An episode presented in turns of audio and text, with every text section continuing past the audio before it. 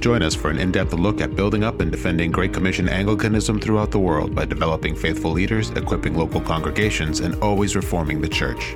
You can find out more about how we can help you and your churches thrive by visiting www.americananglican.org. Welcome to your Anglican Perspective. Hi, this is Canon Phil Ashley from the American Anglican Council with another episode of Anglican Perspective. And if you're wondering what happened to my voice, I lost it here in Uganda. Uh, I'm just recovering it, but I'm recovering it in the midst of a dear friend, Charles Raven, uh, who has been uh, a wonderful comrade along the way. Uh, since I started at the AAC in uh, 2008. Uh, Charles uh, is a canon uh, also and uh, is in, um, well, Charles, uh, where, where are you canonically resident right now? Phil, it's uh, great to have this opportunity to talk with you. Um, I'm actually a canon of All Saints at Nairobi. Ah. Spent four years in Kenya, um, and also of Sunyani Cathedral in Yeah. Ghana. um, Right, Where right. my um, good friend um, Bishop Festus is is the bishop. Ah. Um, so I'm very. it- It's a, an honour to be connected with those two. Uh, with those two dioceses, um, and reflects, you know, quite a long history Yeah. that I have with Africa. Yes, you do. And you've been so active. You've been, at one time, you were uh, assisting um, Archbishop Wabukala Yeah. in Nairobi and living there. Yeah. Uh, you've been uh, on uh, GAFCON uh, as part of their secretariat, and and now the Lord has led you to an organization called the Relay Trust, and um, you're doing all kinds of work. And I'm wondering if if you could just say a little bit about what you're doing, what the Relay Trust is, and what you're doing in Africa. Yeah. Um, the Relay Trust was founded in 2016, um, and uh, the the vision behind it um, is that of uh, Neil Smith, um, who is the chairman of the trust um, and who uh, funds the work. We're a charitable foundation, and the basic idea is uh, to recognise that there is a, a strategic weakness um, in the church in Africa at the grassroots level. Right. Um, so, what Relay Trust does is to bring funding so that um, the provinces of uh, the Anglican Church in Africa can have systematic discipleship training. Um, and we uh, have a particular concern for the poorest and most troubled parts Ah. of Africa. Uh, and we call the project Relay 200 Okay. um, because uh, our focus is the 200 poorest dioceses in the communion, oh, of which all but three are actually in Africa. wow. Okay. Um, so we're now working in eight provinces, um, and we uh, and we don't generate training material, but we bring the funds so that the training can happen, and it's we we seek to have this uh, to see this developing at scale. Right, right. Well, and and um, like myself, you wear a number of different hats. So you and I are both on the theological resource group of the Global South Fellowship of Anglicans, and here we are doing this podcast. Uh, in the heat uh, uh, and the afterglow of a wonderful week of bishops training here in Uganda. Um, from your standpoint, in terms of discipleship and um, you know raising up leaders, how did you feel this week went uh, in terms of the the bishop's leadership? Oh, I was re- re- really encouraged. Uh, it was wonderful to have people from various different parts of Africa. Um, for the first time, we had a bishop from uh, Angola Yes. um, taking part in a GSFA event. We had three bishops from Myanmar yep. and then uh, many from uh, sub-Saharan Africa. um, all here with their wives, Yes. um, who were fully involved in, in, in the programme. And I think we're seeing here the future of the Anglican Communion. Yeah. And Relay Trust has been very happy to uh, support this conference um, because we are very committed to training. And while our focus is at the grassroots, we recognise that um, grassroots training uh, is part of a whole system Right. uh, and structure of training, of which in the diocese the bishop is the apex. right. Um, so we've seen uh, a great fellowship this week, uh, relationships being built, um, and you know, I, I- we've been able to see how positively the bishops have been responding to what they've been given. You know, we've we've had uh, sessions which help them in a very practical way to think about the re- retirement and money management. Um, we've thought about uh, the importance of economic empowerment. Well, in fact, you of did a workshop on that, didn't you? On well, the economic yes, empowerment. That's right. The yeah. importance of um, self-sufficiency and the three selves of Yeah. uh, self-governing, self-reproducing, um, Okay. self-sufficiency. We also you know, had uh, really helpful insights into the um, covenantal structure Yeah. of the global south and its history from your good self.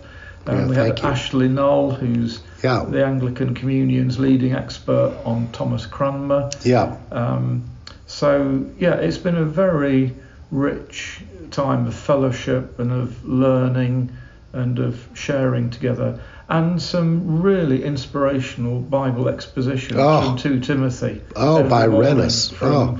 Bishop Rennis Ponniah Yeah. of Singapore. Yeah, I have to say, you know, his Bible teaching is just uh, incredibly inspired and so practical, um, and and very encouraging. I think you and I have both uh, gone to a lot of different bishop training events. Uh, GAFCON's put on some. I think this is the first Global South one. Um, my observation is from talking with the bishops that there is a significant amount of time in the evening that was given for them to share their personal testimonies and their wives as well. The wives had a program as well, uh, and that uh, there, there's a level of uh, of their relating to each other that is something we've been uh, very um, keen about seeing happen under the, the Cairo covenant. You know, the, the section two relationships, the mission partnerships. Um, do you think, based on what you've seen, there's a good chance that some of these partnerships, say between Congo and Uganda and uh, South Sudan and maybe even Angola, that those kinds of, of partnerships could develop organically over time? Oh, very, very much so. Um, there, there are various initiatives that I've heard about this week of south to south mission. Yeah, yeah. Um, and even one of south to north. really? There are yeah, yeah. Ugandans who are seriously looking at how they can become missionaries in England. Ah, Uh, that's great. So yeah, this is very exciting, and of course, you know, this has been imparting knowledge is obviously very important, but even more important is the formation that happens, isn't it? Yeah, And this yeah. is called a bishop's formation retreat. Right, right. Um, and there's formation, you know, in relationship with God, but also the horizontal and the forming of relationships which are going to endure Yeah. beyond this, and I think are going to open the door to all sorts of uh, really useful and uh, uh, fruitful work. Yes. As we increasingly see the leadership of the communion uh, going where it should be yes. to the global to the global south. And the reason why Relay Trust gets involved in this, even though it seems a bit far removed at first sight from um, our commitment to grassroots training, is that we think in terms of whole systems. Right. And so, on the one hand, the typical situation that we deal with at grassroots level is where you have a parish priest, and in his parish, he may have up to 20 congregations Right. which are led by catechists Right. who often have very little training. Um, so the parish priest functions, has to function more like a bishop in a way. They Yeah, can only visit right. a congregation quite occasionally.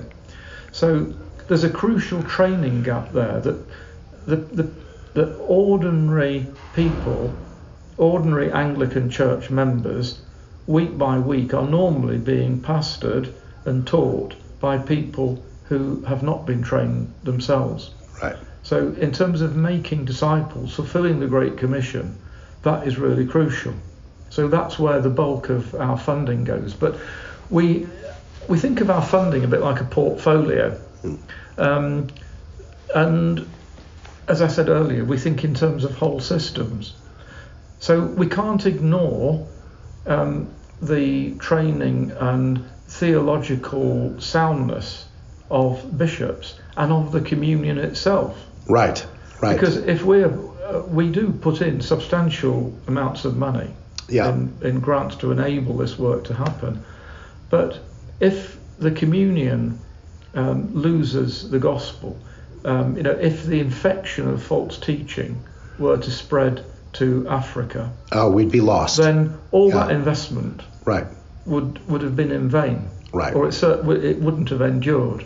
Right. So that's why we are um, so committed to GSFA. We are mission partners Right. with formal mission partners with GSFA um, because we see this as a form of insurance. Sure. Uh, well, we are in the Lord's hands, Yeah, but yeah. you know it, it's sensible to be strategic. So strategically, we devote some resources to supporting the work of the GSFA in restoring the integrity of Anglicanism globally yeah. um, and supporting the training of bishops is all part and parcel of that same uh, joined up Sure. approach. Sure.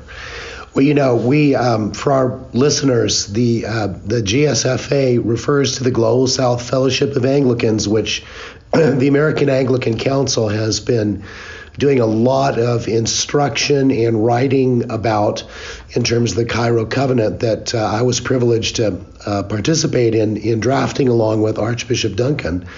And we too are mission partners, uh, the AAC, with um, with the Global South.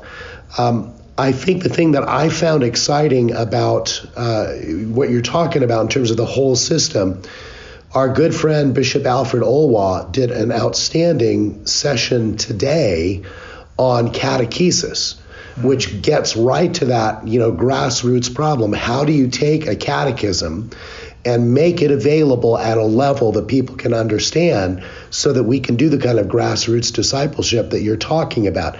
And if the bishops who were there, who then got up, Alfred was very good, you know, remember it was a little bit of talking, but then, okay, now bishops, tell us what you're doing. And it was very instructive to hear both you know the the depth but also the difficulties they're having struggling with getting it down to the grassroots Yeah, and these difficulties are often um, practical and Yeah. logistic. You know, sometimes they lack a training centre. right Um, if you're getting people, or, or if you're taking training out into the in, uh, uh, into the bush, um, Yeah. you've got to have transport. Um, you've got to have materials. right Um, when you gather people, you need to feed them. Right Um, and I think what's unique about the work that Relay Trust is doing is that we approach this funding again in a strategic and systematic way. hmm Um, there are a team of eight of us now.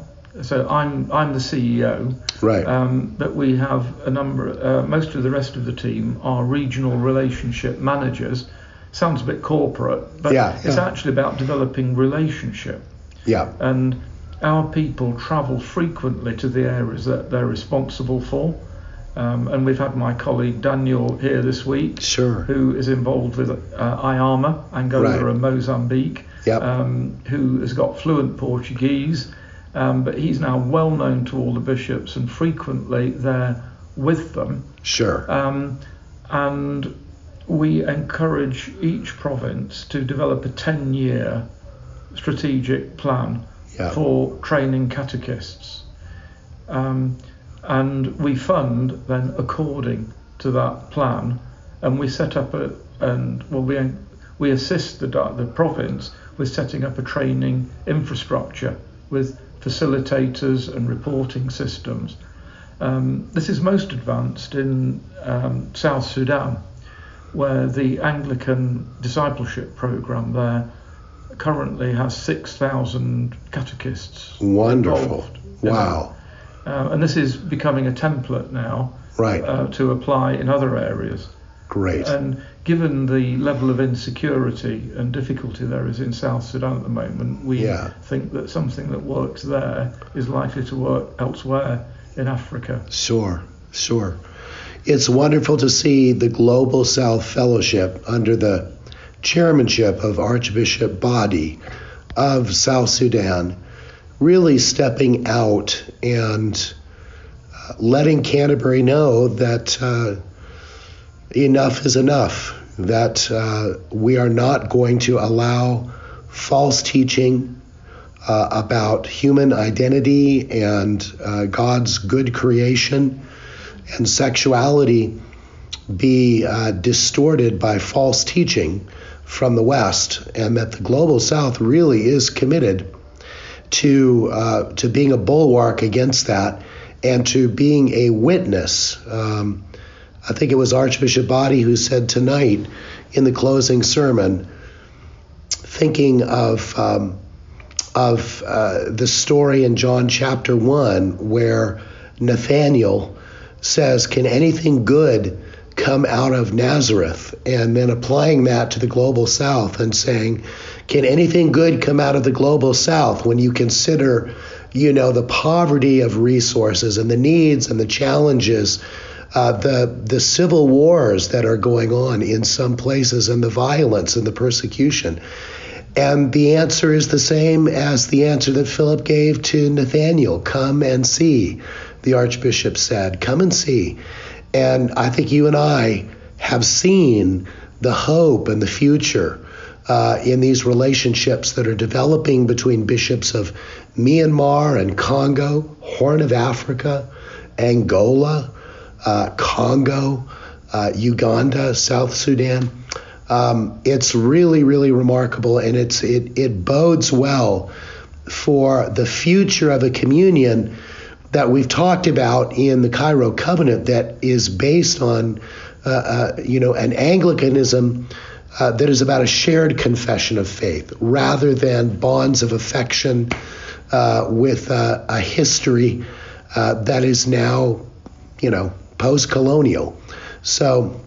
Um, and that, of course, brings up the, you know, the primates meeting in, in Rome that's upcoming. And there was an interesting statement that the Archbishop of Canterbury uh, made about the um, the variable geometry of relationships and the unvarying love of Jesus that's going to somehow hold us together. And you know, it just reminded me, Charles, of what we said in the Cairo Covenant that the church is not a sociological entity or just a political entity, uh, but that it is a creature of the interrogative and interceptive Word of God. Um, you know, as as a, a, a Brit, uh, and you and I joke, uh, you know, in our relationship, I'm the rebel and you're the tyrant. Uh, in our special relationship of friends as American and British, but really tell me from a British point of view, from a British evangelical point of view, as you looked at that statement from the Archbishop of Canterbury, what was your what was your reaction? I am deeply uh, grieved by, as an Englishman, by what, what is happening. Um, and I think it's not only um, because of the denial of the truth, but it's the way that um, biblical phrases, even evangelical terms, um, are used to cover up something which is actually doctrinally and spiritually bankrupt. Yes. And many of the people involved, in their heart of hearts, must know what they are doing. Yeah. Um, and what we have seen in England recently with the uh, approval for same sex blessings in just a year ago in the Yeah. English General Synod was very telling. There was a point in the debate where a leading evangelical theologian, Ian Paul, um, asked um, the Bishop of London, Sarah Mullally, um, who was representing the the bishops in the debate, um, to show the workings. Yeah. Where's the theology? Right. And there isn't any. Right. Um, it's just uh, an ad hoc use of um, of terms to try and solve uh, an institutional problem. This is institutional and sociological, and I would say fundamentally about power. Yeah. Yeah. Um, and it's greatly to the credit of the global south that although they are engaging with great courage, as we saw at the Lambeth Right. conference in, um, In July 2022, 22. Yeah. and have uh, sp- and, and spoke very clearly in the Ash Wednesday statement Yes. last year that they are not behaving politically Yeah. um, that their primary focus is not a political battle with Canterbury, but a battle to preserve the, The f- gospel yeah. that originally came from Canterbury. Yeah, yeah, and and it's telling, you know, that the Ugandans are thinking of a global North mission to assist bodies like um, the faithful uh, in the Church of England and the Anglican Network in Europe, ANiE, and and uh, Anglican Convocation in Europe, uh, to bring people back to Jesus. So we can look forward in June to the Global South Assembly because we're going to see the reaffirmation of our true Anglican identity now that the Mother Church, you know, and again we raise this in the in the Cairo Covenant. What what is Anglican identity? What is the Anglican communion if the Mother Church, so to speak, goes off the rails? Well, it has. And now we're going to see in June in Cairo a majority of the Anglican Communion represented in this Global South Fellowship saying this is what Anglicanism is all about. It's about the faith once delivered to the saints, and it's about the gospel that can transform us from the inside out. Yeah, absolutely. And as an Englishman, uh, I experience grief, um, but I'm also hugely encouraged because the global south is recovering the basic reformational vision for Anglicanism. Right. And uh, God is going to fulfill his purpose for the Anglican Communion with or without the Right. Church of England. and That's right. sadly, it seems that it's likely, at least for a while, because there are some signs of hope in England, but it seems, sadly, that at least uh, for the near future, that's going to be without England. Right. Um, Right. But uh, the, uh, the the the I believe that in in God's you know God God has is using this crisis um, because the global South are now taking responsibility. You know they basically said Canterbury you couldn't make the Windsor Covenant work Right. so we are now going to take it over and Yeah. we will make it work. Right. With or without you.